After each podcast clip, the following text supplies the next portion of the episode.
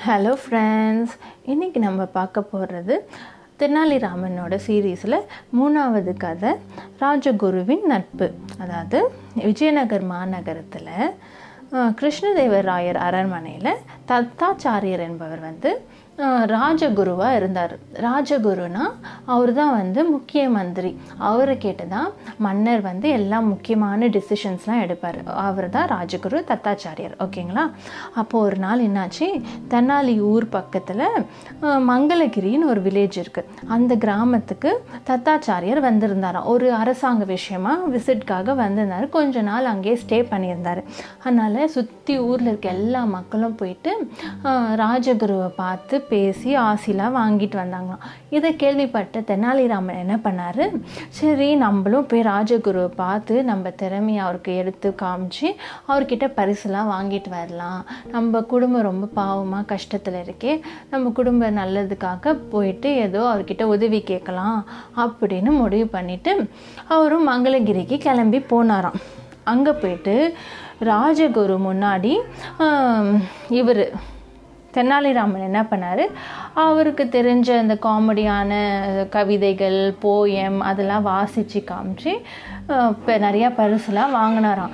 அந்த மாதிரி டெய்லியும் போய் போயிட்டு ராஜகுருவை மீட் பண்ணி அவரை ரொம்ப மகிழ்விச்சார் ஏன்னா அவர் நல்லா ஹியூமரஸாக நிறையா காமெடிலாம் பண்ணுவார்ல அந்த மாதிரி டெய்லியும் அவர் காமெடி பண்ணி காமிச்சு பண்ணி காமிச்சு ராஜகுரு மனசில் பெரிய இடம் பிடிச்சிட்டாராம். அப்புறம் டெய்லி மீட் பண்ணி ராஜகுரு கூட நல்ல பெஸ்ட் ஃப்ரெண்ட்ஸாக ஆயிட்டாங்களாம் ராஜகுருவும் தெனாலிராமனும் நல்ல ஃப்ரெண்ட்ஸ் ஆன அப்புறம் தெனாலிராமன் என்ன பண்ணார்? ராஜகுரு கிட்ட அவரோட கு குடும்ப ஏழ்மையை பற்றி சொன்னாராம். அவர் குடும்பத்தில் ரொம்ப கஷ்டம் அப்படிலாம் எடுத்து சொன்னோன்னே அப்புறம் அவர் என்ன சொன்னார்? தெனாலிராமன் நீங்கள் எனக்கு எப்படியாச்சும் அரசாங்க உத்தியோகம் வாங்கி கொடுத்தீங்கன்னா எங்கள் குடும்பத்துக்கு ரொம்ப ஹெல்ப்ஃபுல்லாக இருக்கும். அப்படி சொன்னாரா?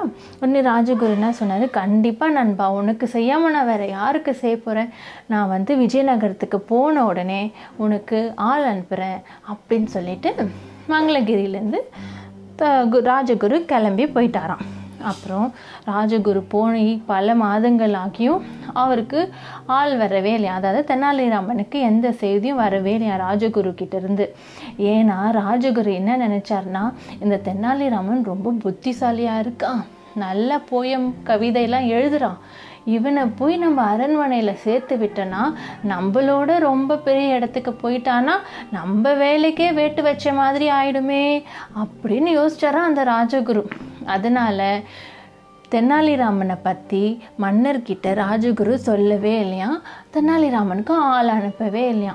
பல மாதங்கள் காத்திருந்து தெனாலிராமனுக்கு வெறுத்தே போயிடுச்சான் என்ன ஒன்றும் செய்தியே வரலையே அப்படின்னு சொல்லிட்டு தெனாலிராமன் என்ன பண்ணார்?